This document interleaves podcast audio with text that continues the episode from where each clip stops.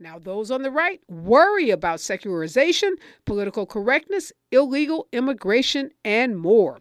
Twitter's U.S. advertising revenue plunged by 59% for the five weeks from April 1st to the first week of May. The company has regular has seen regular uh, regular falls in its sales projections, sometimes as much as 30%. Twitter's ad sales staff is concerned that advertisers may be spooked by the rise in hate speech and pornography on the social network, as well as more ads featuring online gambling and marijuana products. Nikki Haley had a fresh opportunity to make her case for her candidacy during a 90 minute CNN town hall meeting or town hall special on Sunday night this was an effort to emerge from the low single digits polls where she has been mired. Now, compared with CNN's explosive, much criticized town hall style event with Donald Trump last month, this one was a throwback to earlier, less combative times. There was no audience jeers whipped up from the stage and no forceful interrogation of the candidate. Some states are letting neighborhoods police themselves. In April, the police stepped aside and let residents of the Brownsville Safety Alliance in New York City, this is a group of neighborhood and city groups, respond to 911 calls. In the first half of 2023, the group says homicides fell by 50%. They say shootings fell by 25%, and the rate of grand larcenies of automobiles also fell even as it rose in other neighborhoods. Now, similar programs are underway in Eugene, Oregon, Denver, and Rochester, New York. The Center for American Progress says that almost 40% of calls to police could be handled by community responders. A decision by then President Donald Trump's campaign to send more than 1 million for two firms to study whether electoral fraud occurred in the 2020 election has become an increasing focus of federal and state investigators in recent weeks. The research is likely to be used as the prosecutors try to build a broader case alleging racketeering. Robert F. Kennedy, a candidate for president supported by one in five Democratic voters in some polls, campaigns on the idea that powerful people have been working in secret to deceive you. Kennedy's campaign aims to embrace the spirit of his family's 1960 and 1968 campaigns, hoping to reunite working class white supporters of former President Donald Trump with the black and Hispanic coalition of Democrats that once rallied behind the Kennedy name. Robert Kennedy argues that current national polling does not yet account for the shifts he can bring to who votes in open Democratic primaries. And there's another Democrat entering the race for president. Uh, this is Professor Cornel West. He says he's running for truth and justice as a presidential candidate. Let me correct myself. He's not running as a Democrat. He's running as a candidate for the People's Party to reintroduce America to the best of itself. He says he's going to fight to end poverty, mass incarceration, ending wars and ecological collapse, and guaranteeing housing, health care, education, and living wages for all. California's Attorney General Rob Bonta is probing whether migrants flown by private planes to Sacramento without any prior arrangements were in possession of documentation purporting to be from the government of the state of Florida. Attorney General Bonta is also evaluating potential criminal or civil action against those who transported or arranged for the transport of these vulnerable immigrants. Well, this is Areva Martin in real time, and I'm your host, Areva Martin. This is your one stop destination for today's trendy news, expert analysis, and my unfiltered opinions. In this hour, I'm joined by two brilliant contributors immigration attorney Allen Orr and Democratic strategist Chris Scott. And in hour two for my Behind the Headlines interview, I go one on one with Dr. Andra Gillespie. She's the author of Race and the Obama Administration Substance, Symbols, and Hope. I'm going to talk to Dr. Gillespie about what role will the Obama, yes, the Obama administration have on the 2024 election and how all of the candidates, including now Professor Cornel West, Ron DeSantis, Nikki Haley, Tim Scott, the whole roster of Democrats and Republicans, even those running as independents, how are they going to address the role of race and the issue of race? And how will the Obama administration and his handling of race play a part? But before I bring on my guest, here's what I'm thinking in real time. Today, Breonna Taylor would have been 30 years old. But she's not around to celebrate her birthday because she was shot and killed while sleeping in her bed by Louisville, Kentucky police officers. And this morning, as I was reflecting on the murder of young Breonna Taylor, I ran across this story of another senseless police shooting of a 31 year old black man by the name of Najee Seabrooks. Najee Seabrooks had worked for years to reverse a spike in shootings in Paterson, New Jersey. Uh, he had worked to build friendships with gunshot victims and to persuade gang members not to retaliate against each other. But now Mr. Seabrooks is dead. He barricaded himself in a bathroom, and when the police arrived in riot gear, they trained their guns on the bathroom door, and after Mr. Seabrooks emerged with a knife, he was shot and killed. Uh, his murder resulted in uh, you know widespread protests throughout the state of New Jersey and particularly in the city of Paterson. And unfortunately, this was not the first time police in this city has shot and killed an African American. But his shooting not only prompted widespread protests, it also prompted an unprecedented action by the Attorney General for the state of New Jersey. Uh, after the shooting death of Mr. Seabrooks, the Attorney General for that state seized control of the Paterson Police Department. And in an interview, the Attorney General said this high profile shooting uh, was evidence of misconduct, widespread misconduct on the part of the Paterson Police Department, including what he called a number of criminal offenses committed by police officers. The Attorney General said he couldn't sleep every night wondering what the next shoe to drop was going to be. Now, the sad reality about the Paterson Police Department is that they have a history of robbing, beating, shooting, and killing scores of black men, earning the department a reputation as one of the most troubled and violent police departments in the state of New Jersey. Uh, between 2018 and 2020, the city's black residents, who make up about a quarter of the population, were the subject 57% of the police department's 600 plus uses of force. So here you have 25% of the population in Paterson, New Jersey is black, but black folks are 57% of the use of force cases. Uh, the takeover by this attorney general represents a bold attempt to answer a quandary that has long confounded cities and states across the country and really boiled over in 2014 when a police officer in Ferguson, Missouri shot and killed Michael Brown. And that quandary is how do you fix deep rooted cultural problems and repair trust in a police department with a history of abuse, particularly abuse of black and brown folks in communities. This is a question confronting this attorney general, and it's a question uh, confronting police departments all over this country. And what better day to reflect on that than on the birthday, the 30th birthday of Breonna Taylor? Uh, the reality is, if this takeover is successful in Paterson, New Jersey, it could become a national model.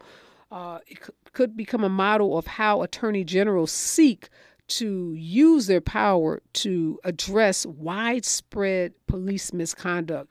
Uh, it also can become a model of attorney generals working in partnership with the U.S. Department of Justice's Civil Rights Division uh, in overhauling troubled police departments. Now, we know if it fails, and you know, it's not really clear how we're going to define success or failure, but we know that those on the right will be waiting to pounce on this model. I'm not sure, though, how I feel about it. Obviously, Paterson, New Jersey was out of control. Something needed to happen.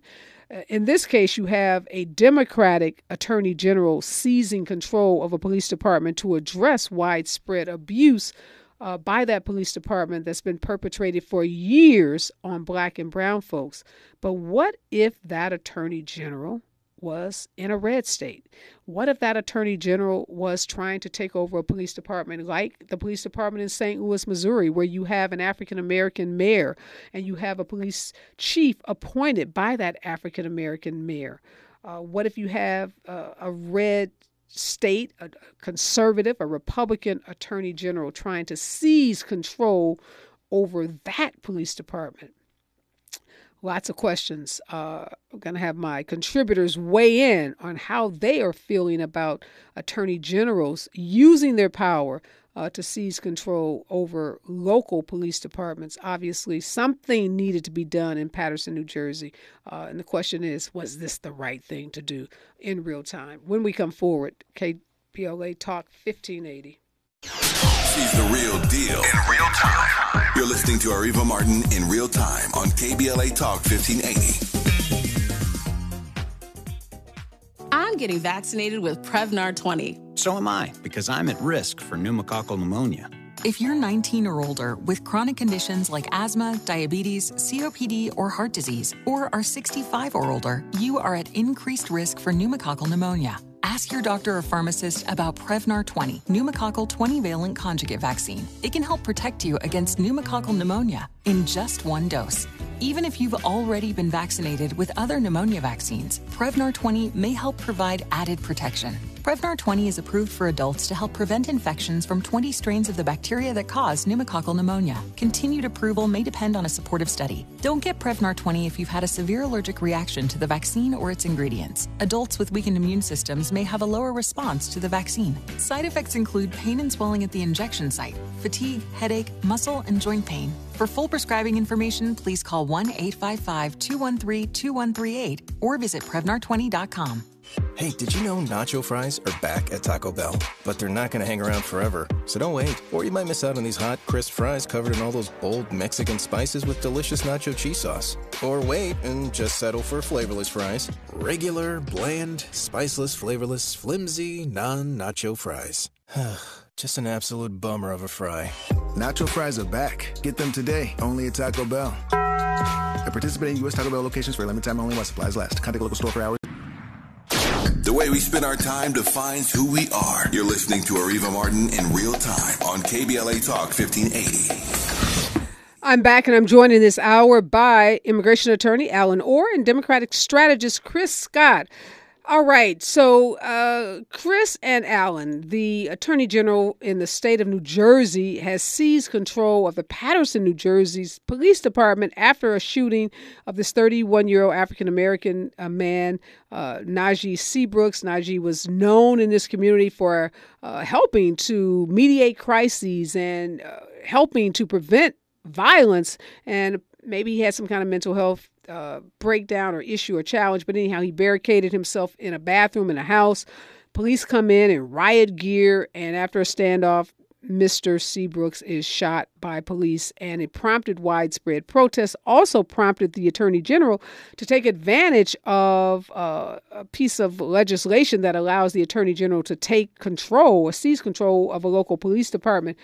And you know, I, I, ran across this article today as I was reflecting on the 30th birthday of Breonna Taylor and just thinking about how much work we need to do in this country around policing and what are some of the best practices to really get the kind of result that we want, which most black folks say they want, which is not to do away with police, but to have constitutional policing in their communities, policing that does not deprive them of their constitutional rights and doesn't result in the kind of abuses that we, I mean, the Paterson Police Department was just off the chain abusive, selling drugs out of their cars.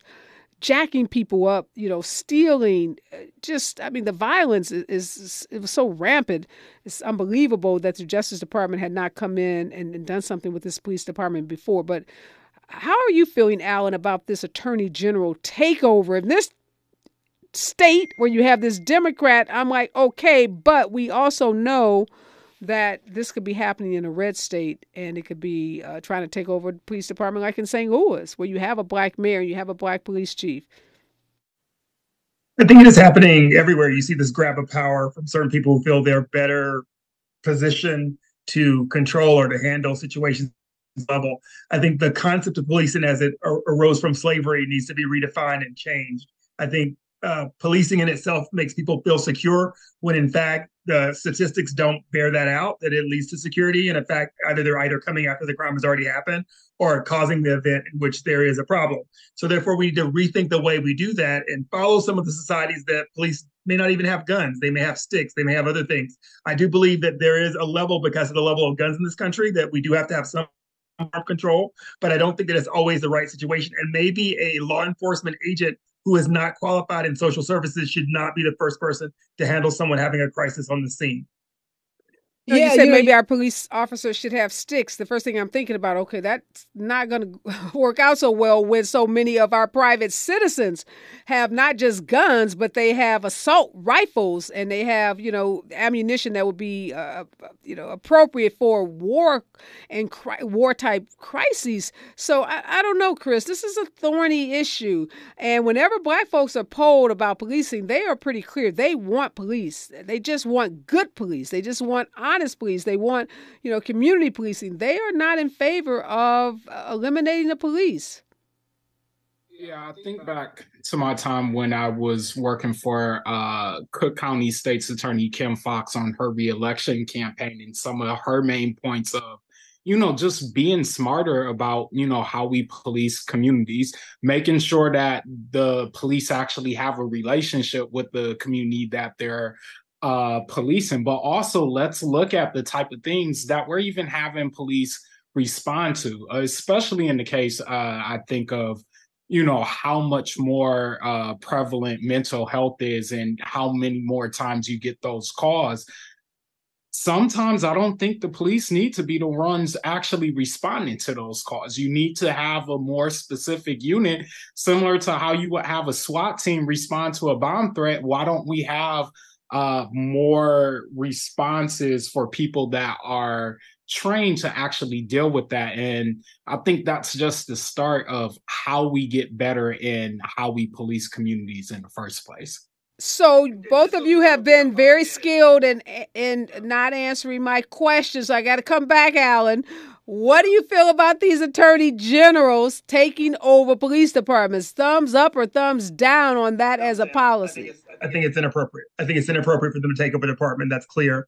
I also don't want people to think I'm Pollyannish. I think that we learn we need to de-escalate everybody. We need to get a handle on guns and a handle on the police, and those things work together.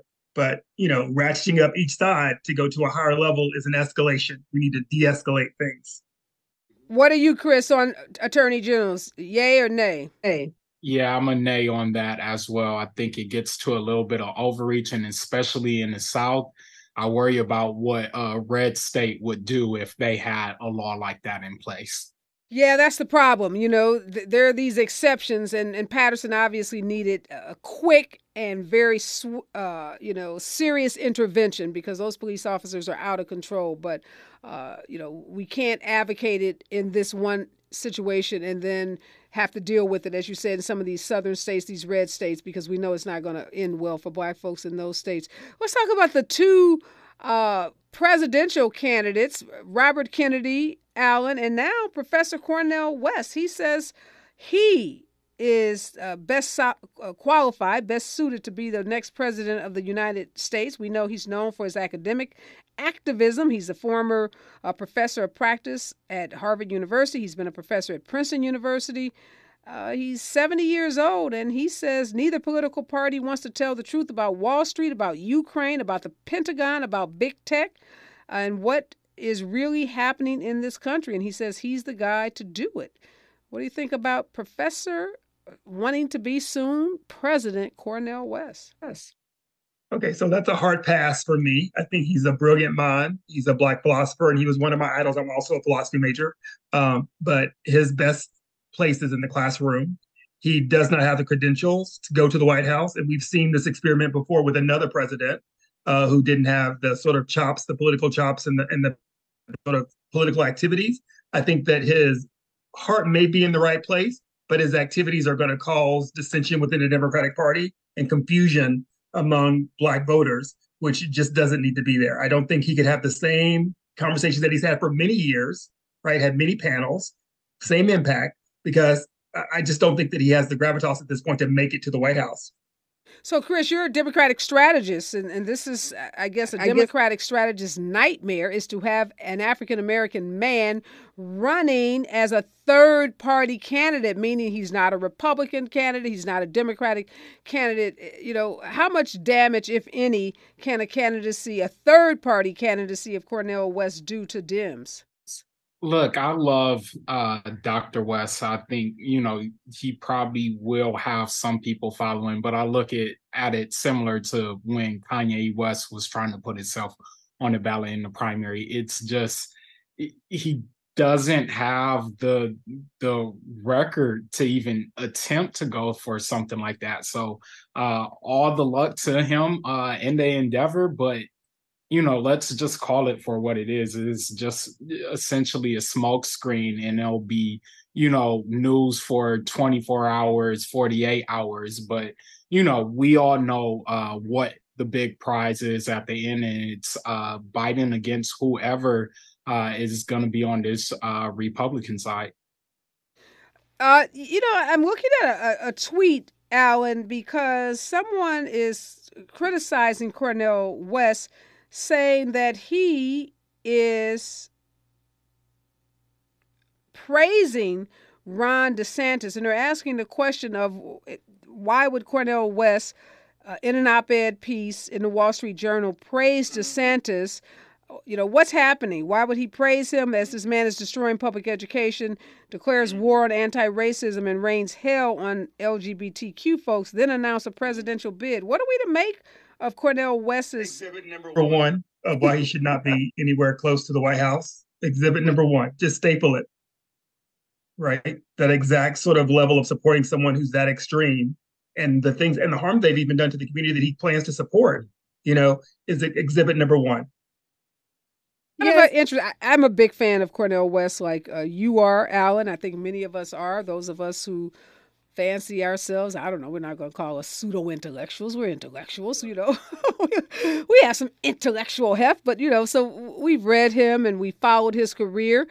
Uh, I, I don't know about this though. He he he makes me nervous, Chris. Like uh, Robert Kennedy. Robert Kennedy has just trafficked in conspiracy theory after conspiracy theory. And one of the ones that really concerns me is around autism. As an autism advocate, as a mother of a child on the autism spectrum, you know, his theories about autism and the black community and, and some of the theories he has uh, around COVID all are very troubling. So, what do you make of Robert Kennedy as a candidate? He says one in five Dems are going to vote for him and that those numbers are low, and that when the real poll numbers come out, they're even higher because he offers uh, a solution forward that Joe Biden doesn't. And, and he's the, the real Democrat in this race that folks should be uh, you know, getting behind.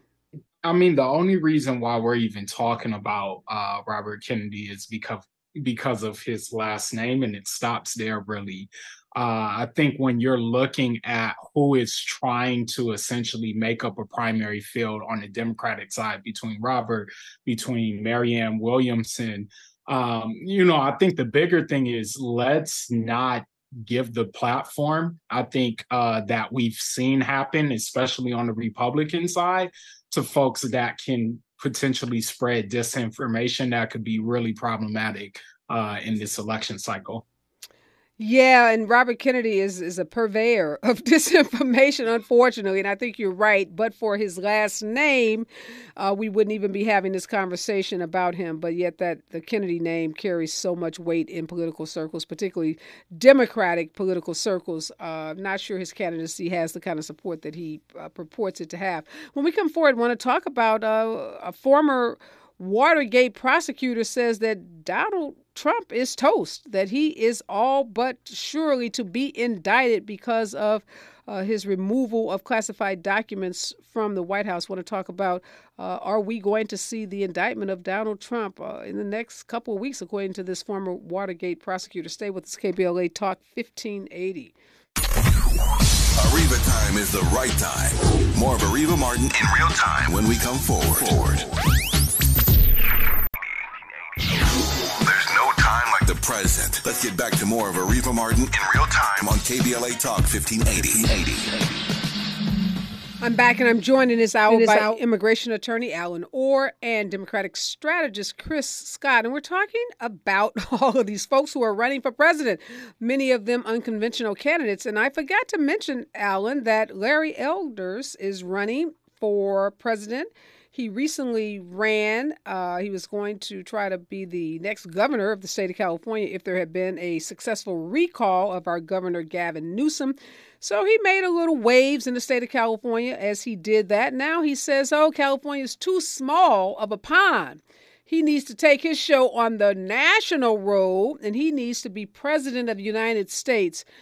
Why are we seeing folks like Larry Elders, who's a radio Repub- conservative, I don't know what his, I guess he's a Republican. He's running a Republican primary. He's a conservative talk show host. Why is he running for president? And why is Professor Cornel West running for president. problem that we have from our last election, still the last one prior to the to the Biden administration. Now we have this concept that anybody can be president, which as a child, maybe if you do the work, but you just don't throw your hat in the ring. So now we're doing high school and we're all going to run. So of what? I don't know. Waste your money. If you got the money, the time, I mean, you could help some people, right? Send send that money somewhere else.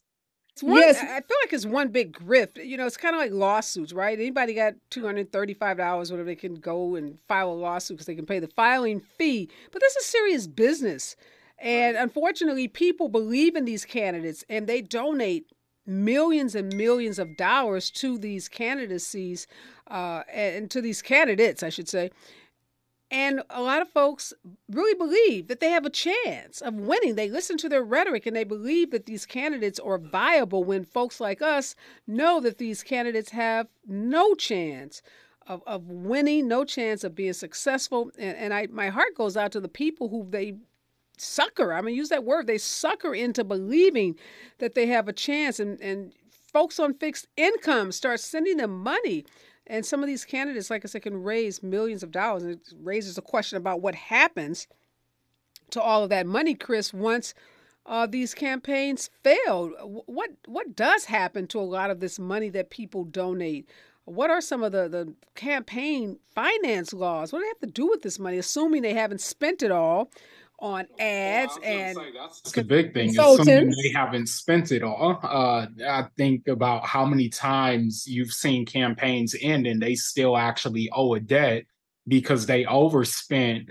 Um, and I think a lot of times you especially see that play in a primary where people uh, I think especially running for president are very ego driven. Everybody thinks they are the magical one, even when they know they're not. Um, and they just want their own self esteem boosted uh, even more. But uh, a lot of times, those are the main campaigns that will also owe quite a bit of debt uh, when they're done running in the first place.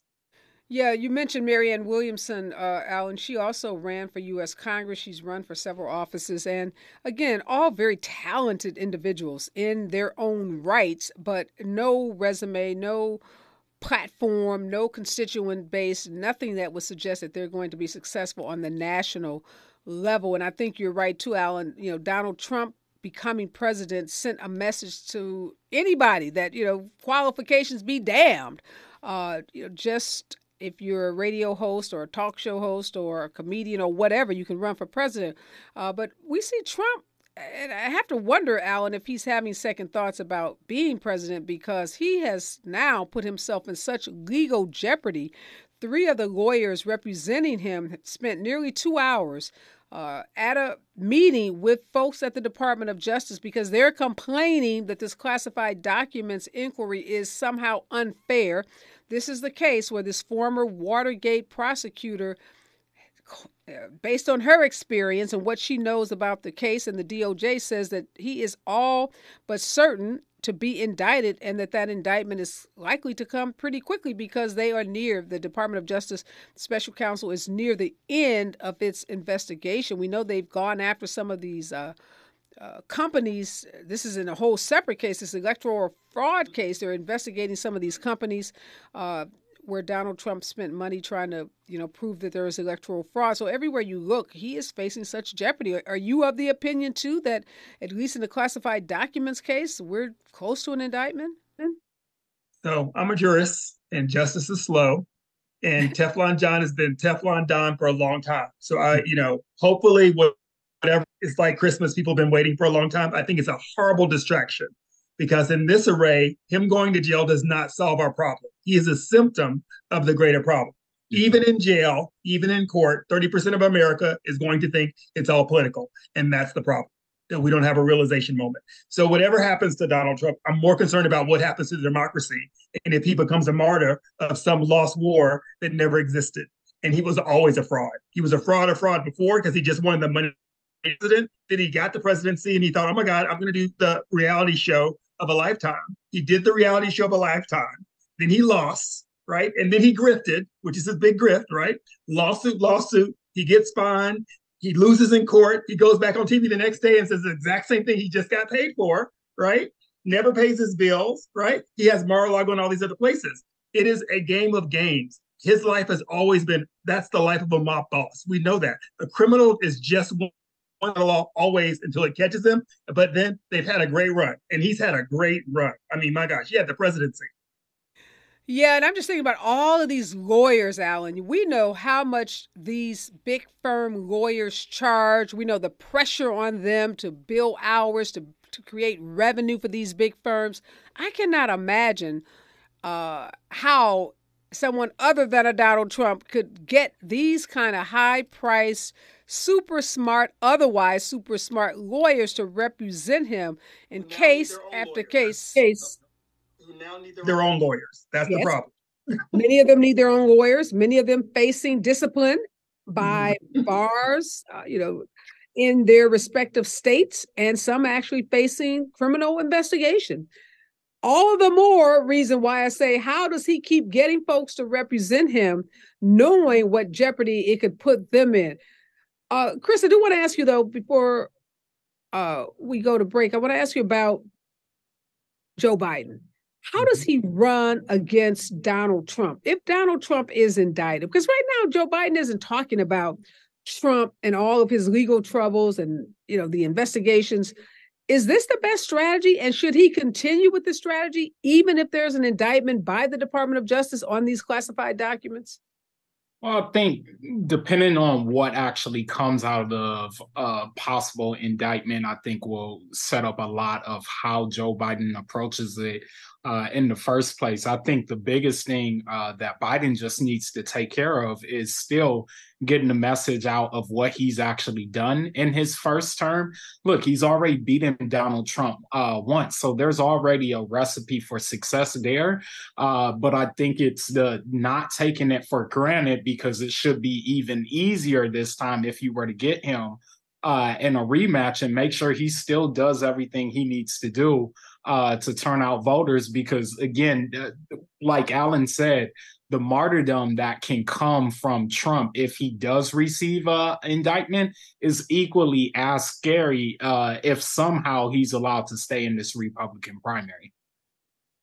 Yeah i think uh, biden is in a conundrum but democratic strategists like yourself and democratic communication specialists are going to have to figure out what's the best way to deal with Trump's, what I believe are going to be his indictments from one of these investigations. And I don't think we can just let it ride. I, I think we've got to draw. Really? I think I think if he says something, it'll just interpret that the Department of Justice is on his side. I, I would totally look the other way. He's not running against Donald Trump. He's running against the Republican Party right now because they're all versions of Donald Trump. So I would not talk about Donald Trump at all. I would not.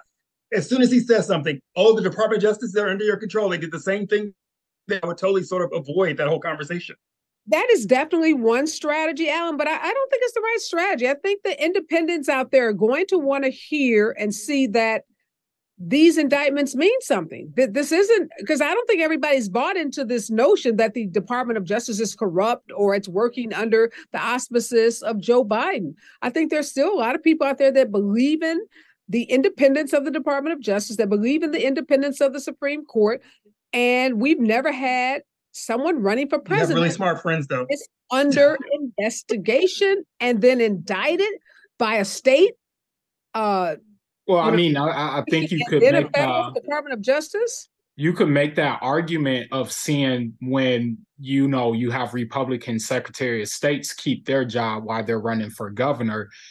That narrative, you have to be careful with that because people will likely accuse him of using the Department of Justice to his own political advantage. It's just something that he has to, you know, still at least think about how he's going to strategize, even with something like that. That should be cut and dry. The question is going to be asked of him every time he makes a campaign a stop. They're going to ask him about this DOJ indictment. It's, it's, it's I'm not here to talk about Donald Trump. I'm here to talk about the American people. Here, let me write it down hope, for him. I just hope he has a strategy to address it. Mm-hmm. And I hope we see lots of T-shirts with Donald Trump in orange jumpsuits. uh, when we come forward, want to talk about Twitter. You know, we see in the last days of Twitter, and what about this neighborhood in New York that policed itself for two weeks and says that they saw record a record drop in crime. Is that the way we should be thinking about policing in America when we come forward? KBLA Talk 1580. She's the real deal in real time. You're listening to Areva Martin in real time on KBLA Talk 1580.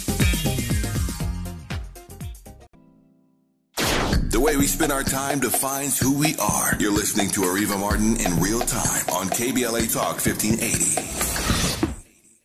All right, Chris. So this Brownsville, uh, New New York neighborhood is participating in this experiment whereby 911 calls are responded to by citizens, not police officers. And they say, according to uh, many in this community, that this is working and that crime actually fell in this community.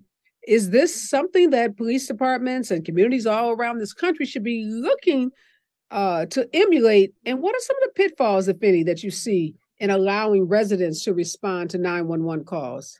Yeah, well, I, I think you know there is a way that you can take some things out of this and i think we've seen this done in other townships a little bit before with more of the neighborhood police model uh, i think long term i don't think it's a, a solution that you can have citizens fully police themselves i mean it just it's not going to work on a larger scale the larger of a city that you get um, but i do think there are ideas that you can take in how to better police or police in partnership uh, with citizens and maybe it is having a more robust uh, block hub to be able to assist with certain aspects when it comes to community uh, watch and policing yeah, uh, Allen, in a story that I read about this community, there were store owners who said, hell no.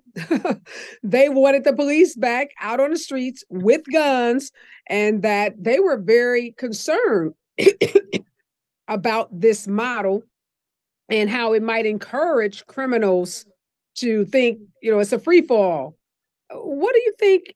You know, how do we get this balance? I'm also thinking about police unions who are going to be adamantly opposed mm-hmm. to citizens doing the job that they believe police should be doing because anytime we take money away from the police we always see a major pushback from police unions. I think you're muted allen. No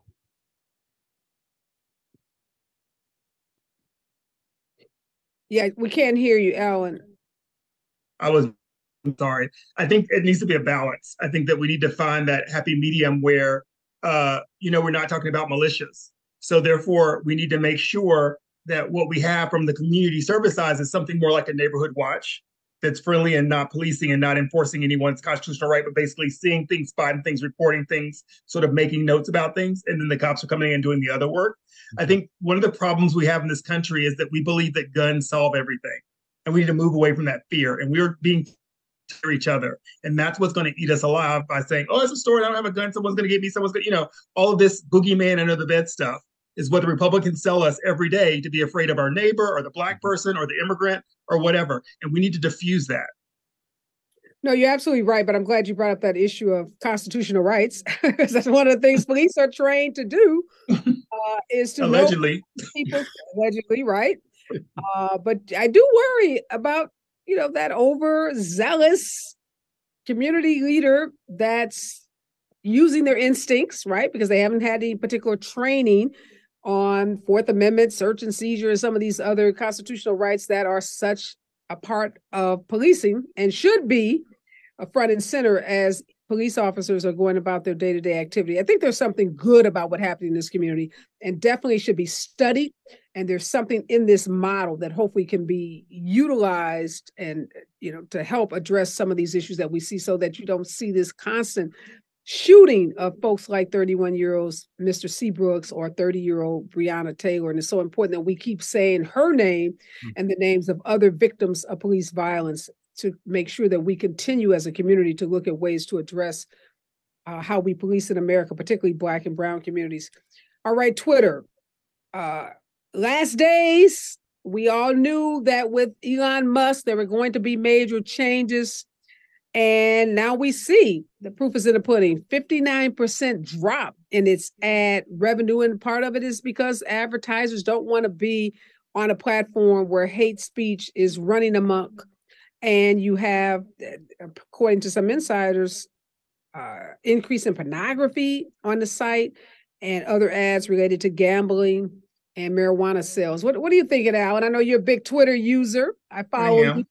I know I mean, you're active. You know, you know, the streets aren't what they used to be, but I'm still going to the neighborhood. So it is what it is until there's something better. And you know, I mean, I think it isn't make it isn't having the, you know, I was an investor in Twitter. Uh, I had stock at Twitter, um, but I think I think it's going to be okay. I think it's definitely a cesspool, and it's not what it used to be. But you know, things change. Oh, so you're encouraged? Is that because of the new CEO that came? Like, like what are you encouraged by? Because all the news coming out has been pretty negative. Right. So I think you know, once again, it's about what you use it for and how you can connect. I wouldn't be able to meet a lot of the immigrant activists that I want to have. So I hang out as much like a church. You're going to hang out with your people and your tribe, and you can get your stuff you need, and that other stuff you block and you move away from it. So that's it's just like the internet to me. So it's a very useful tool to connect people across many regions in the world to say when something's happening. Like you know, there's there was an earthquake, I mean, a flood in Haiti this weekend. You wouldn't have known it if it wasn't for the internet because nobody else is covering it. Mm-hmm. All right. What about you, Chris? Uh, uh, Allen has a very hopeful view of it. He's saying use it, but recognize that it has changed. A lot of folks have left. A lot of folks don't want to be therefore, you know, Elon's approach to Twitter, allowing hate speech, uh, allowing it to become the place where Ron DeSantis announces his presidency in a conversation with Elon Musk. Yeah, I mean, I don't use it as much as I was using it since uh, Musk took it over. Quite frankly, I'm just waiting on the next bubble to appear. I know it's coming. Somebody's going to create a Twitter 2.0. Until then, Twitter still gets the job done when I want rapid response or if I just want to know, you know, what the culture feel, feels about you know the most r- recent trend. So it has its uses uh but also i'm just waiting for the eventual collapse that i think we know is coming unless musk dro- drops away from the company. Yeah i'm kind of in your camp chris. I'm waiting for the next shoe to drop and the next big thing because I, I was so disappointed in the way that the platform is going under his leadership. But we would be remiss if I did not talk to you all about Mike Pence. So uh, we we totally step on Mike Pence, who entered the 2024 race. I think it's tomorrow. He hasn't announced yet. Former boss. This is big news. For whom? For whom? I don't know. The fly that's still stuck to his head that he's not aware of. Yeah. Hey, this guy says he's the guy that can get it done, Allen. Are, are you feeling as hopeful about Mike Pence as you are about Twitter? No, because he can't even represent himself or his wife. So if you can't, that's the basic level for me. If you ain't got those two things, you definitely can't lead a country. And if you want to represent the people who wanted to hang you, serious problems.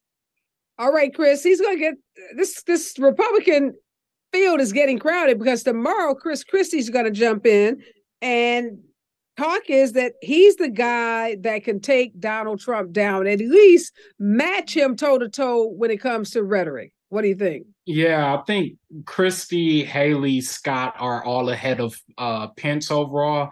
But let's be honest, unless Donald Trump gets knocked out of this race, it's the Donald Trump Ron DeSantis race. I think if Trump does get eliminated, now you have a second tier of candidates that might have a chance to eke their way to double digits. All right, we got to leave it there. Always a pleasure to see you, Chris Scott and Allen Orr. Great insights as usual. When we come forward, I'm talking to a professor who's written a definitive book on the Obama administration and the role of race in that administration and the role that race will play in the 2024 presidential election. Stay with us, KBLA Talk 1580. KBLA 1580 Santa Monica. The NBA Finals at 1 1 with a three point win Sunday night in Denver. A couple of major adjustments by Heat coach Erik Spoelstra was the difference in game two. Nugget center Nikola Jokic scored a game high 41 points, but he had only four assists. Jokic had 14 in game one. The four assists means Jokic accounted for at least 20 fewer points in game two. The Heat made it much more difficult for Jokic to pass the ball to open teammates. The Heat also made good on a promise to be more aggressive in going to the basket. After after only two free throw attempts in game one, they were 18 or 20 last night. Gabe Vincent, one of seven undrafted players on the Heat roster, led the Heat with 23 points. Game three is Wednesday night in Miami at 5:30 on ABC.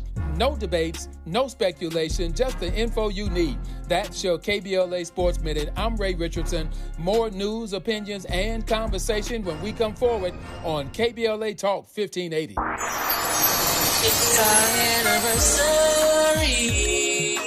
Every weekday during the month of June, we're giving away gear from the KBLA store to say thank you for your support of KBLA Talk 1580 as we celebrate our second anniversary. Each weekday, a different host will be giving away fresh merch to one lucky caller. All you have to do is keep it locked to KBLA Talk 1580 throughout the day, and our host will tell you when to dial in and when. It's our way of showing appreciation to you for helping make KBLA Talk 1580 the most trusted, credible, and reliable source of information for listeners just like you. Here's hoping you'll be one of our lucky winners. But you can always head over to the KBLA.store anytime for the best in KBLA Talk 1580 gear for yourself and great gift ideas. Now, celebrating two years of being your go to, we're KBLA Talk 1580, and we've got your black. Millennials are voting at higher rates than younger adults once did, and it's helping the Democratic Party. What seems to be driving younger voters to the polls isn't love, but anger Many younger voters have become more politically active because they fear for the country's future.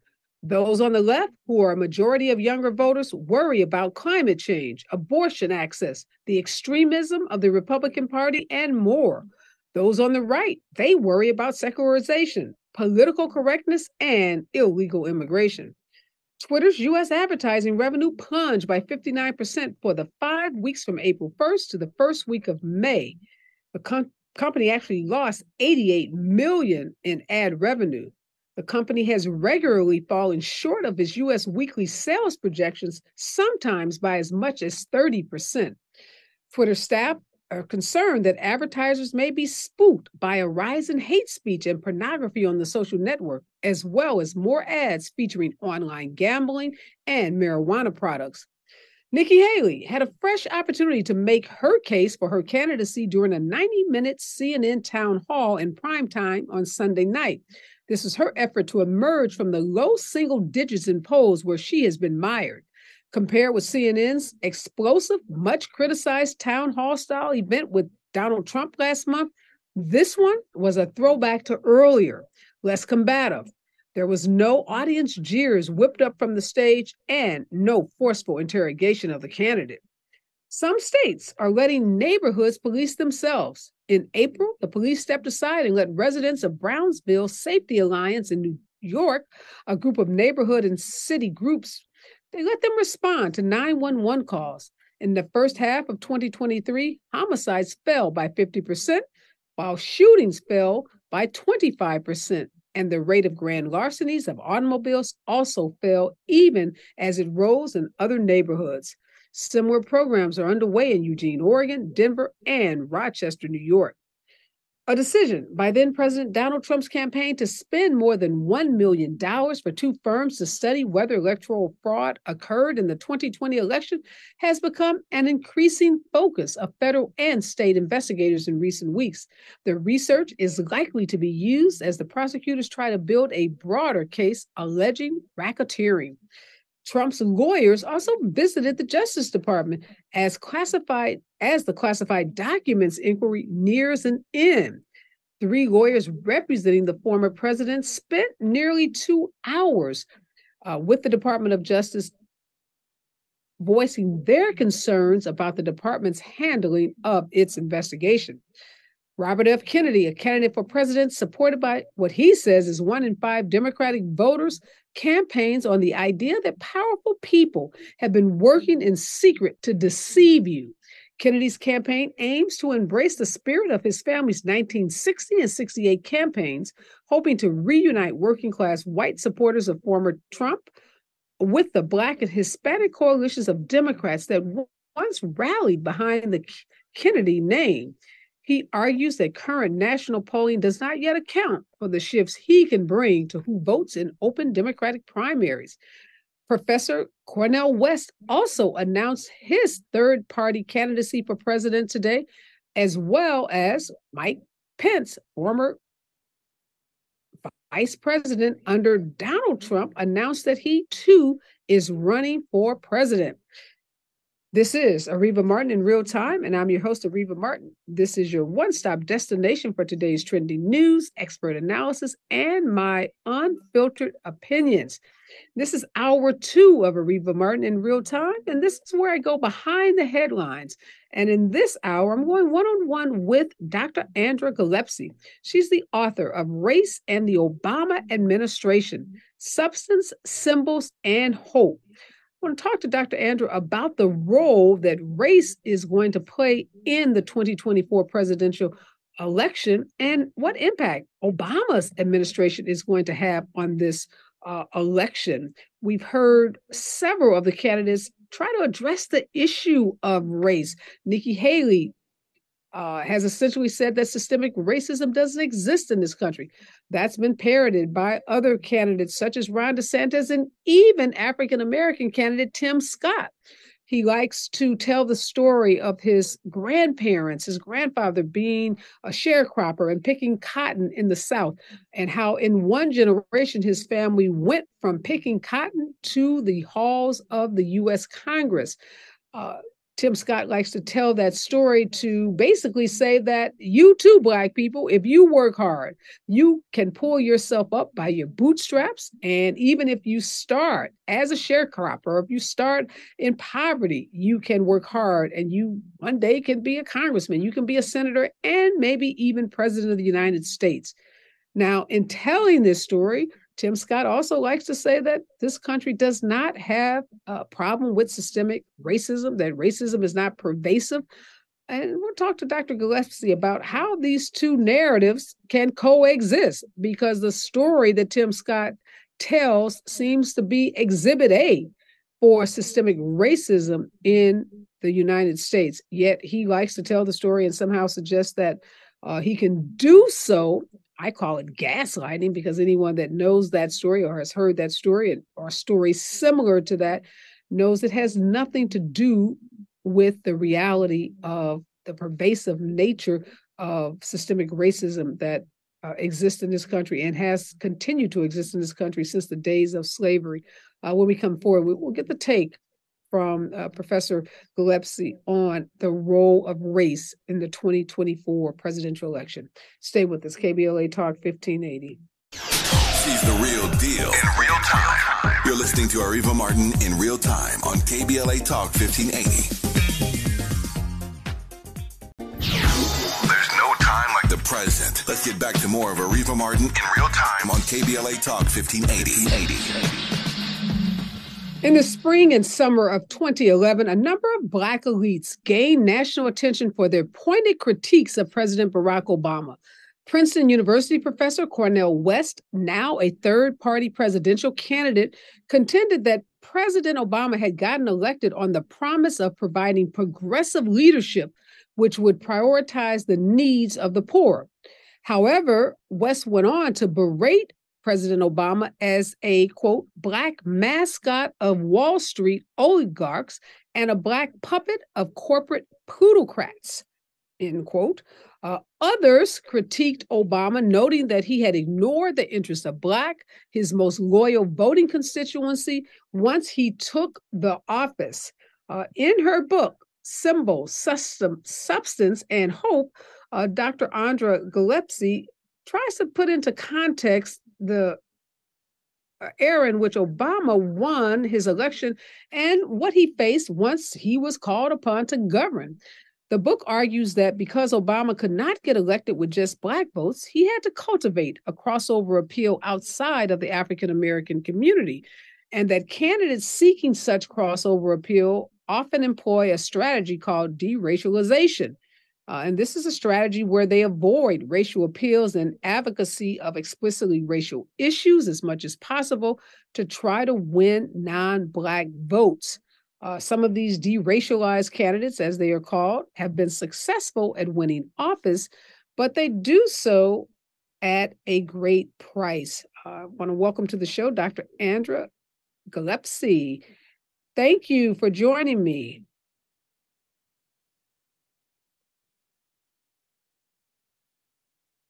Hey, Dr. Gillespie. I can't hear you. Can you hear me now? Thank you for having me. Thank you so much. Your book, uh, obviously is about the Obama administration. And President Obama has not been in office for a while. So somebody may be asking, why are we talking about President Obama uh, and his administration? And we are because his administration and how he ran his election and how he governed, particularly on issues of race, are so relevant today as so many of the candidates who are running for office, particularly on the Republican side. And now that we have Cornel West running as a third party candidate, are having to grapple with this issue of race. And we know that uh, Dr. West was a big, uh, you know, he, he was widely critical of President Obama once he got elected. As I said, called him the mascot of Wall Street, called him a puppet of corporate plutocrats. What are you thinking in this moment about the candidates on both sides, and now this third party candidate, Dr. West, about how they are addressing issues of race, particularly in the context of how President Obama, when he was running for election, uh, had to address race issues? Well, you know, I have a lot of feelings about what has happened since Barack Obama was elected in 2008. So I think it's important to keep in mind that uh, America was polarizing and divided in 2008. It's more so today than it was 15 years ago, but that's still the case. Um, and suffice to say, if Barack Obama were running for president today, I would still call him deracialized. But I think if everything had happened that has happened since he got elected, I think we would see a slightly different Barack Obama because he would have had to address the issues related to the moment. That being said, um, the success and the breakthrough of electing um, an African American president was notable, and it's going to be notable for a really long period of time. And President Obama is going to be the ruler by which other national Black candidates are going to be judged, rightly or wrongly. So I, I think we, one, can't ignore him, and two, that there are a lot of lessons that can be learned from the moment.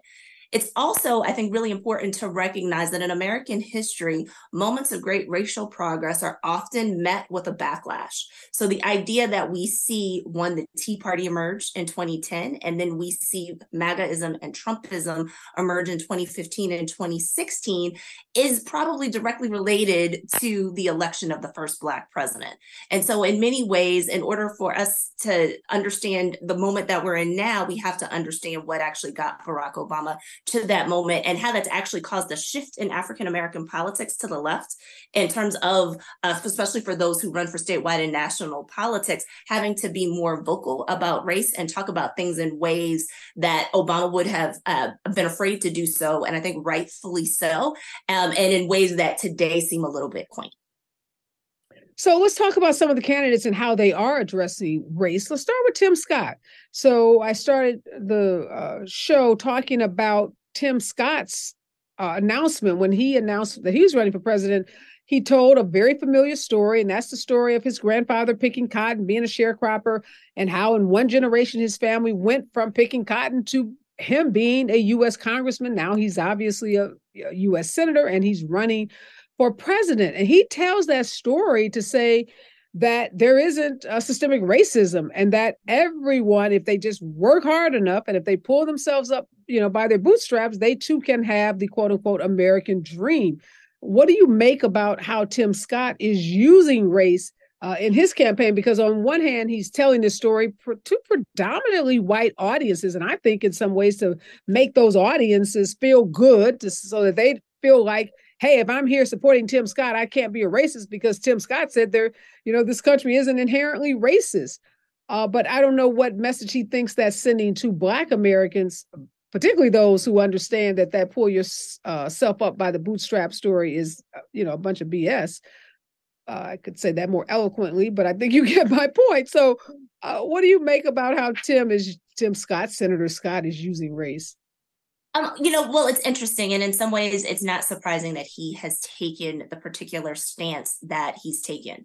Um, as a Democrat, Barack Obama had a lot more latitude to talk about racism and also sometimes to deflect racism. And I think it should be pointed out that there were people who voted for Barack Obama who, you know, thought that they were demonstrating their lack of racism by saying that they could vote for Barack Obama, and that was also not true in and of itself. Um, but deracialization looks different for Republicans than it does for Democrats. So the thing that constrains Tim Scott and Nikki Haley is one, the Republican Party formally rejects group identity. So let's be for real. Republicans play identity politics, and there are a lot of folks who have joined the uh, Republican Party, particularly in the Trump era, because of his play toward white racial grievance. And so I'm not trying to say that, that there's no such thing as group politics that's going on in the Republican Party. But formally, they embrace the value of individualism, and thus they tend to emphasize uh, uh, personal responsibility and hard work being able to overcome all kinds of things. And so, what that means is that for uh, Republicans of color, they tend to be really reluctant to talk about systemic racism. Now, the funny thing is, is that sometimes in individual stories and anecdotes, you do hear that they understand individual racism. So, for those of you who are interested, I would highly recommend that you read Senator Scott's memoir called Opportunity Knocks. There's this one vignette in the story where he talks about visiting his brother out in Colorado and driving through the state and actually being worried about being pulled over by a cop. So he does actually intuitively understand systemic racism. He's not going to articulate that. This is the same senator who did no, give a speech. Let me, let me just tell you, I've heard him tell that story about being fearful of being pulled over by the cop or even having some experience, mm-hmm. negative experiences because he's a black man with police. So he tells those stories at the same time that he says this country does not suffer from systemic racism. So uh, there's some inconsistency inherent inconsistencies in his own narrative. Absolutely. And last night on CNN, Nikki Haley told the story about her uh, father being pulled over at a, at, at, a, at a vegetable stand, right? And being mistreated because he was Indian and Sikh and wearing a turban, right? So, like, they get it, but they can't say that because the party line says individual work responsibility. We don't want to recognize group interests or acknowledge that most blacks in particular have a reason even if they're conservative to not identify or vote with the republican party because the republican party has has taken very intentional stances on race that are an anathema to most Black people, even conservative Blacks, which is why uh, the vast majority of African Americans still identify and vote as Democrats. So they're working that through, and that's hard, and that's actually going to be a stumbling block. Whereas uh, Barack Obama had the potential to try to reach out and build a really strong multiracial coalition um, of voters, uh, the Republican Party is over reliant on white voters. And when candidates of color try to say the same message that their white counterparts do, they don't actually end up being able to pull people from their own communities in the numbers that they would really want in order to be able to win.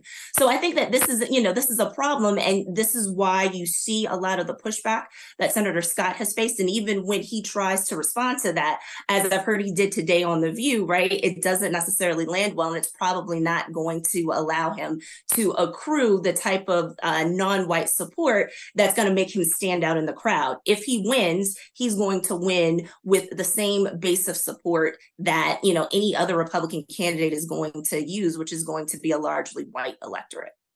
But is there any research that you've done or any of your colleagues have done about how those narratives that uh, you know Tim Scott tells, Nikki Haley tells, as people of color who are in the Republican Party, conservative uh, conservatives like Tim and Nikki, how it lands with their mm-hmm. white constituents because mostly they're telling these stories in all white crowds because as you just said there are not very many people of color who are members of these republican of the republican party definitely nationwide so when they're going from city to city meeting with voters they're meeting with predominantly white voters. So how are these stories landing with them? I know how they're landing with people of color but how do they land if you know with white voters yeah, so it, it, it's interesting. So uh, Seth McKee, uh, my colleague at the University of Georgia, has done work on uh, Black candidates in particular uh, and uh, white voters. And uh, there are white voters who like really conservative Black candidates. So actually, if you're more conservative than the normal sort of average Republican voter,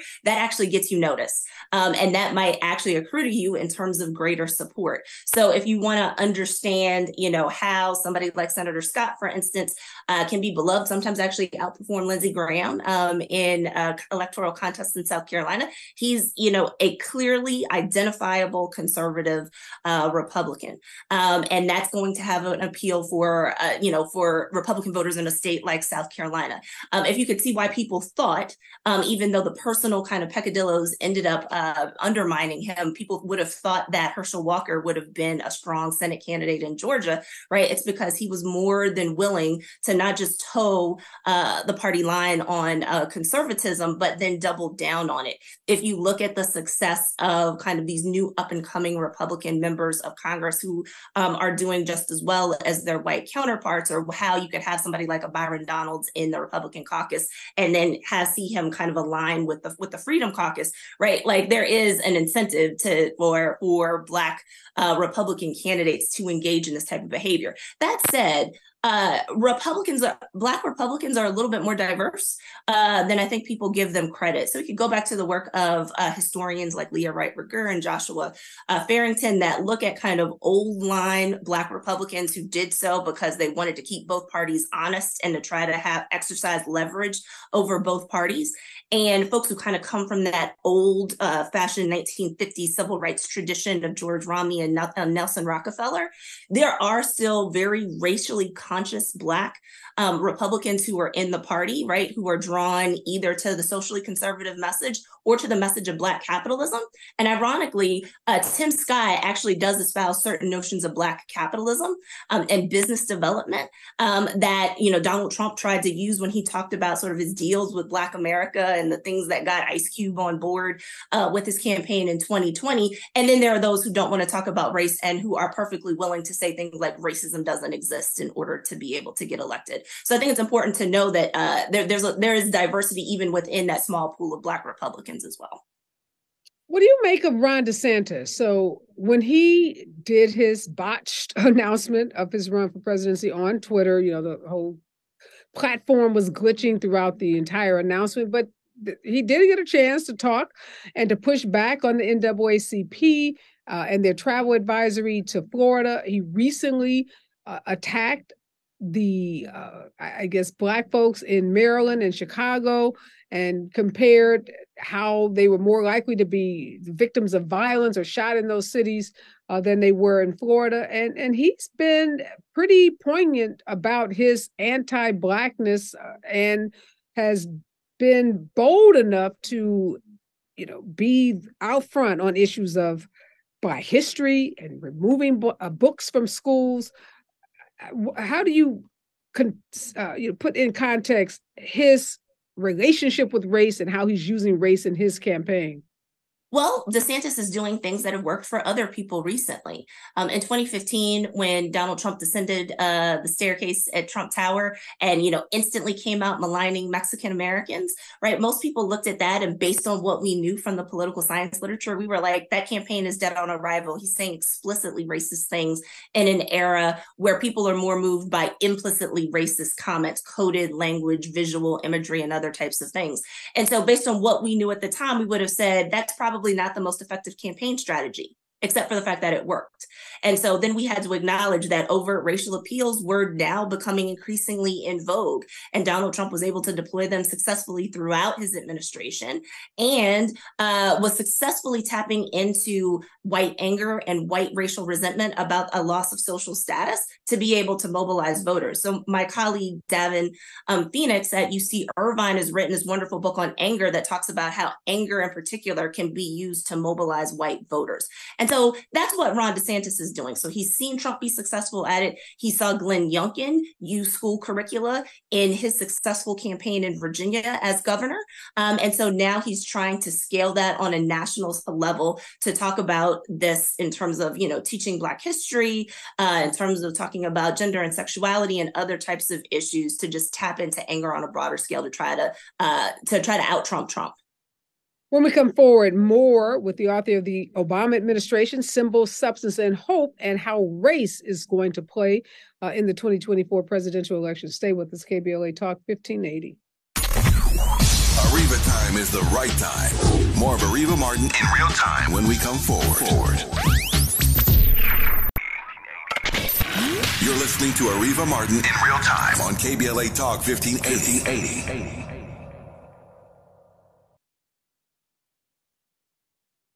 Headlines. And I'm one on one today with Professor Andra Gillespie. She is the author of Symbols, Substance, and Hope Race and the Obama Administration. And we're talking about the role that race plays in presidential campaigns. Talk, talking about the role that race plays in presidential campaigns, and particularly uh, the candidates of color who are running for president in the 2024 election. So, Cornel West, Professor uh, Gillespie announced his presidency today, says he's running as a third party candidate, and he was one of the uh, individuals. Some call him a black elite. He's been a professor at Princeton, been a professor at Harvard, uh, very critical of President Obama, berated him, actually called him a, a black mascot of Wall Street, a puppet of corporate plutocrats. Uh, how is Cornel West going to deal with the issue of race in his own campaign? Well, I expect that he will talk about it um, explicitly. I think the question is uh, how well is he going to do in this campaign? And I have a tremendous amount of respect uh, for uh, Professor West, um, uh, but I don't think that he's going to have much of an impact on the 2024 race. Um, historically, third party candidates don't do that well. Um, and the role of third party candidacies, whether we're talking about Cornel West candidacy or whether we're talking about the proposed candidacy of the third way group that's trying to put together a unity ticket, is one to express dissatisfaction with the two major parties um, and to perhaps teach one of the two major parties a lesson. Um, so if you can siphon off enough votes from a party, right, that they lose or almost lose, then that party may try to seek a rapprochement with you and you might be able to impact the party platform going forward.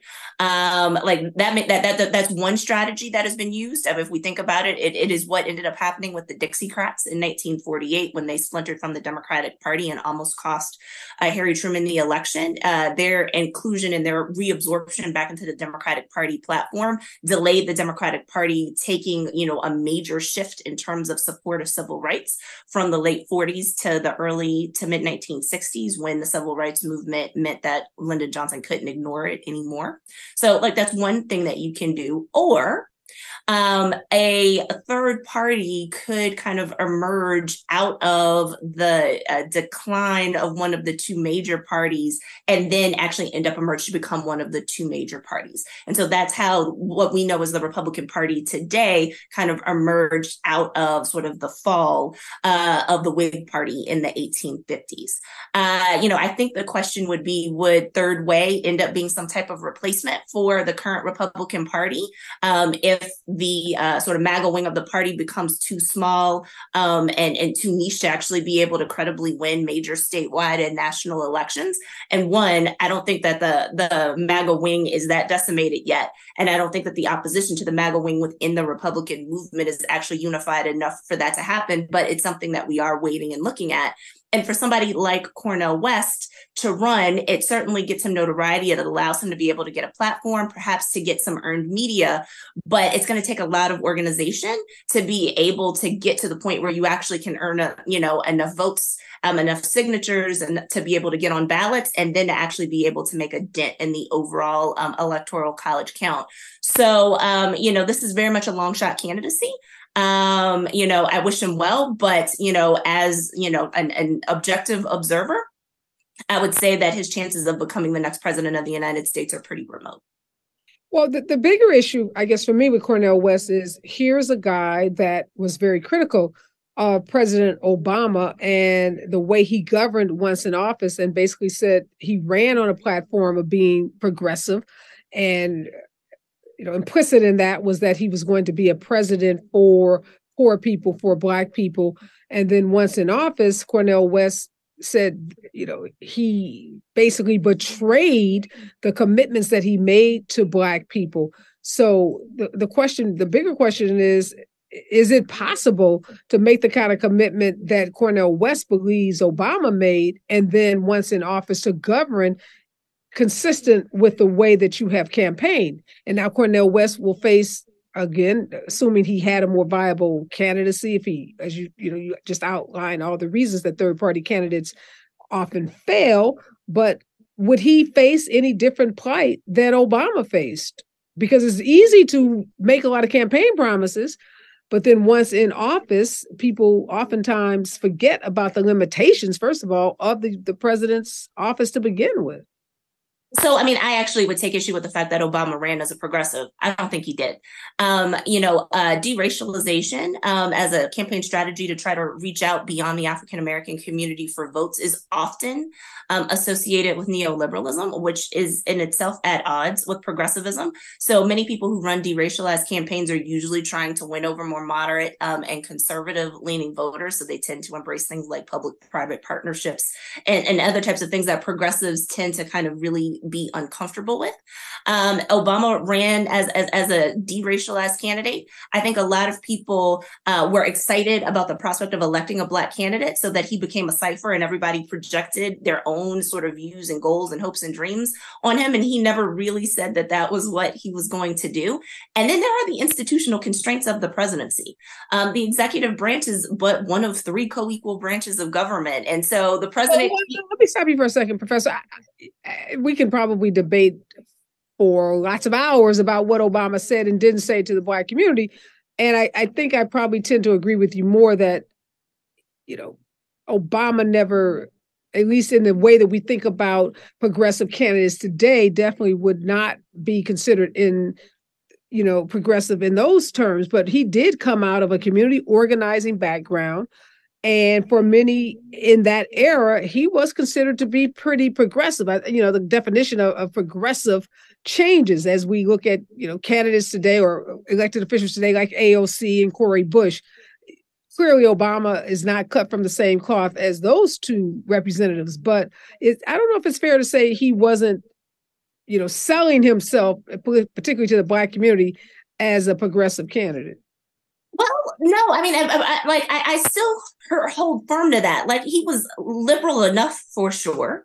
His community organizing um, credentials certainly gave him street credibility in Black communities where people were not sure that he was loyal um, to Black voters. And being deracialized, I certainly raised that suspicion. And that was exacerbated by his own personal story. So the fact that he's biracial, the fact that he grew up in Hawaii and Indonesia meant that he didn't have the typical archetypal Black upbringing that those of us who grew up on the mainland had, right? And so you could look at the community organizing background and say, yes, this is somebody who cares about Black communities. This is somebody who taught constitutional law and was a civil rights lawyer. So you knew that he had some connection to African American communities. But I mean, you know, he took a stance against the Iraq War uh, as a state senator. So that, you know, would have been perceived as progressive in 2008. But when you were thinking about who the economic populist was in the 2008 pool, John Edwards probably would have been a little bit more associated with that um, in terms of, uh, of, of how he was trying to present himself than Barack Obama was. Barack Obama did a really good job of being a bridge and kind of all things to all people so that people felt comfortable enough with him and were able to get excited about that particular candidacy. Um, and in particular, his ability to be able to win in Iowa uh, with its not particularly diverse population um, and not a state that would be usually considered kind of on the progressive end of, uh, of the spectrum of states. So, you know, it's not like winning in Massachusetts, for instance. Um, you know, I think was something to suggest that he was somebody who definitely played more toward the moderate wing um, of, of the party than the Bernie Sanders wing of the party. When we come forward, we're going to talk about how race impacts governing, not just campaigning. Stay with us, KBLA Talk 1580. She's the real deal in real time. You're listening to Areva Martin in real time on KBLA Talk 1580. There's no time like the present. Let's get back to more of Areva Martin in real time on KBLA Talk 1580. Professor Gillespie, we've talked about a lot of the candidates who are running uh, to become the Republican candidate for president in 2024. Let's talk about a couple of the Democratic candidates, starting with Robert Kennedy. What do you expect to hear from Robert Kennedy on the issue of race, or how is he going to address race? He says that he's going to rebuild the coalition of Blacks and Latinos that have traditionally supported Democratic candidates, harkening back to his father and his uncle. He's trying to rebuild the the New Deal coalition. Um, and so uh, blacks are still firmly a part of that coalition. Um, the number of uh, Latinos or Hispanics or Latinx people uh, within that coalition is about where we would expect it to be. I think, you know, during the Obama era, we saw an increase in Latino voting um, for Barack Obama that I think some people saw as a harbinger of uh, that community voting at rates comparable to the Black community. And that turned out not to be true. And so they've kind of gone back to their equilibrium. But, you know, the 60 to 70% um, Democratic voting is as normal in terms of what the general trend line is going to be. And so the group that's missing from that are working class whites. And so Kennedy thinks that he can win back those elusive working class white voters who uh, were voting Republican in greater numbers well before 2016. Nationally, people figured it out and started to talk about the fact that working class whites were no longer Democrats, but that trend had actually started decades beforehand. And so I think that that's an ambitious goal, and it's one that's likely not going to happen in one election cycle. So I would be somewhat doubtful about it. Um, you know, a lot of people. Can you win back those working class whites while talking openly about racism and systemic racism? Well, the challenge with winning over working class white voters is how much are they privileging their class identity in terms of how they're voting, or how much they're privileging their racial identity. And we forget that in this country, race has been used as a wedge issue to uh, uh, drive uh, poor people apart. Uh, so there's a value in whiteness that has been uh, sort of inferred uh, in American society through slavery, distinguishing blacks as the group that was going to be enslaved, and even amongst poor whites by sort of distinguishing them between blacks of any class status through Jim Crow and forms of systemic uh, racism. So there are whites who, for class reasons, might be interested in some of the big tent social uh, welfare policies of the Democratic Party, but are turned off from that because they think that that's only supposed to support people of color uh, and that it's not for them, and that even though even though they might not benefit from you know the tax breaks of the Trump administration, right, but that that was something for them. So I think that that's a hurdle that needs to be overcome, and it sounds like some of the classic things that you know I certainly learned about in graduate school about you know why uh, you know the Communist Party and socialism didn't take root in the United States in the way that it did in in, in Europe. Uh, and so it seems like one, he's making those same mistakes. Um, and then I think that there's a question that we forget about Black voters being ultimately pragmatic and thinking about whether or not one, Kennedy actually has the opportunity to win uh, the nomination, and then two, whether or not he would actually be the strongest candidate in a general election. I know that the surveys say that you know Kennedy is getting 20% of the vote. We know that voters are angry at the possibility of a rematch between Donald Trump and, and Joe Biden. So people really don't want to revisit 2020. There are concerns about the ages of the, these two candidates, you know, who are, who are the oldest in American history if they run. And so that 20% may reflect protest and fatigue with this looking like it's going to be a repeat of 2020. It may also reflect some name recognition um, of Kennedy that um, you know once people get to know a little bit more about what he stands for particularly his conspiracy views regarding vaccines that might make them sort of hold back i think the other thing that i would say about this is that you have to be really careful when we look at these surveys to look at who the sample universe is so are we talking about likely democratic primary voters are we talking about voters in general or democrat or you know self-identified democrats these may not be the people who are actually going to show up and vote in a primary election Right. What do you make of Joe Biden and the way that he has addressed race uh, in his last campaign and, and how he's addressing it now? Uh, and then I do want to address this issue of how you govern because you know lots of folks avoid race or confront race head on when campaigning, but then they face different challenges once they are in office. Well, because Joe Biden was running in an era where racial tensions were clearly increasing and where it became okay for Democrats to talk more explicitly about race than they were able to do in 2008, Joe Biden was able to do things that Barack Obama wouldn't have been able to do in 2008. So he could talk about campaigning for voting rights. Um, you know, Shelby County versus Holder hadn't happened in 2008. He could talk about wanting to preserve that. Uh, you know, he could talk about wanting, you know, to put a black woman on the Supreme Court. That's the type of promise that David Axelrod would not have let Barack Obama make in 2008 for fear that it would turn off non-black voters. So there are ways that uh, Biden has been able to be very explicit. Um, you know, he's, you know, was able to nominate Kamala Harris and and and, tel- and telegraph that ahead of time so that black women felt felt included. I will also give Black women activists credit for pushing that they get more recognition within the administration and within policy for all the work that Black women do as the base of the Democratic Party.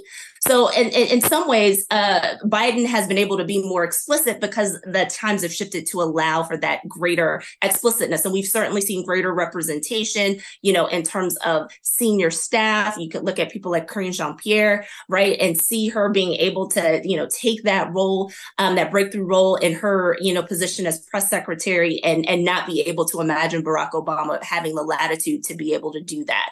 Um, you know, in terms of governance, uh, Biden is, is is challenged by the same thing structurally that Obama is. So he's had to operate, you know, at least you know for the last uh, you know this year and into next year under in a period of divided government.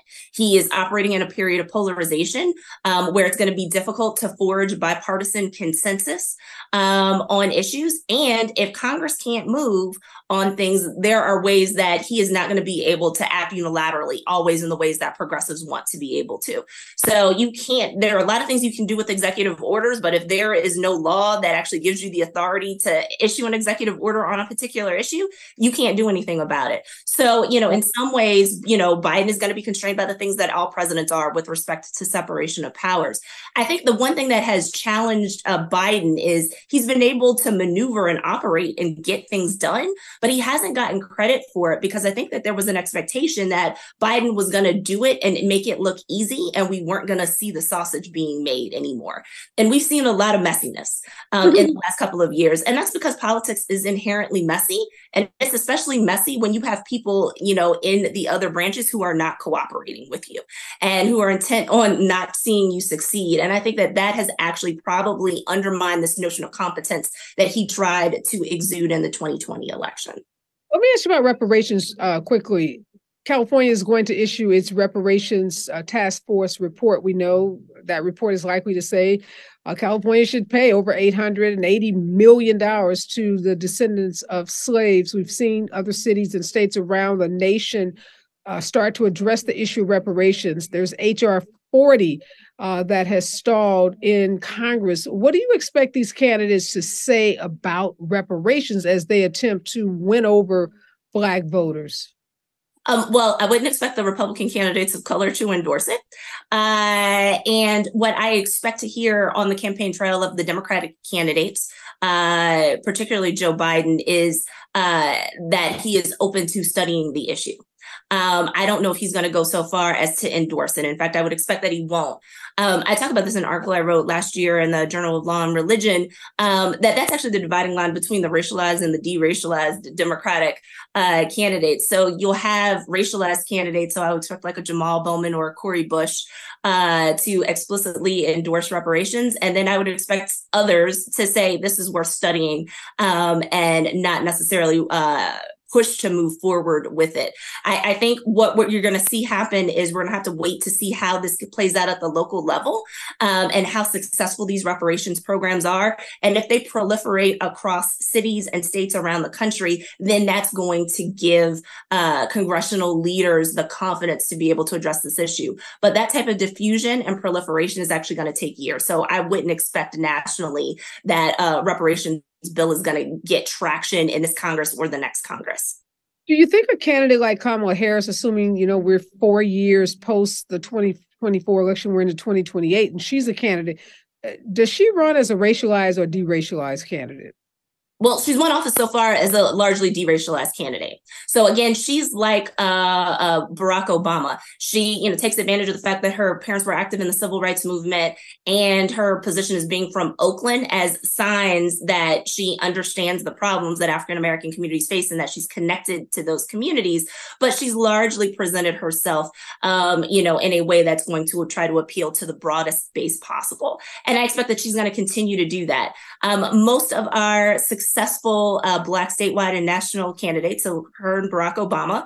Um, but then if we also look at Cory Booker, Raphael Warnock, uh, Wes Moore, they have tended to be more on the deracialized side because you can't win an election at the statewide or national level on a majority of Black votes. So, um, you know, if we look at the folks who have felt more comfortable being explicitly racialized in their point of view, they come from heavily Democratic districts, but also districts that tend to be majority minority. And so that's where you have the latitude to kind of say those things um, in a very explicit way. But other folks, you know, who are running in different types of electoral situations tend to be a little bit more muted in how they talk about race. We've got to leave it there. Thank you so much, uh, Professor Andra Gillespie. Her book is Symbol, System, Substance, and Hope Race and the Obama Administration. Thank you so much for your insights uh, on this really important issue. We're going to track, obviously, how these candidates continue to talk about the issue of race leading up to the 2024 presidential campaign or election, I should say. Uh, you are listening to KBLA Talk 1580. And the next voice you hear will be Robin Ayers and the Raw Report. KBLA 1580 Santa Monica.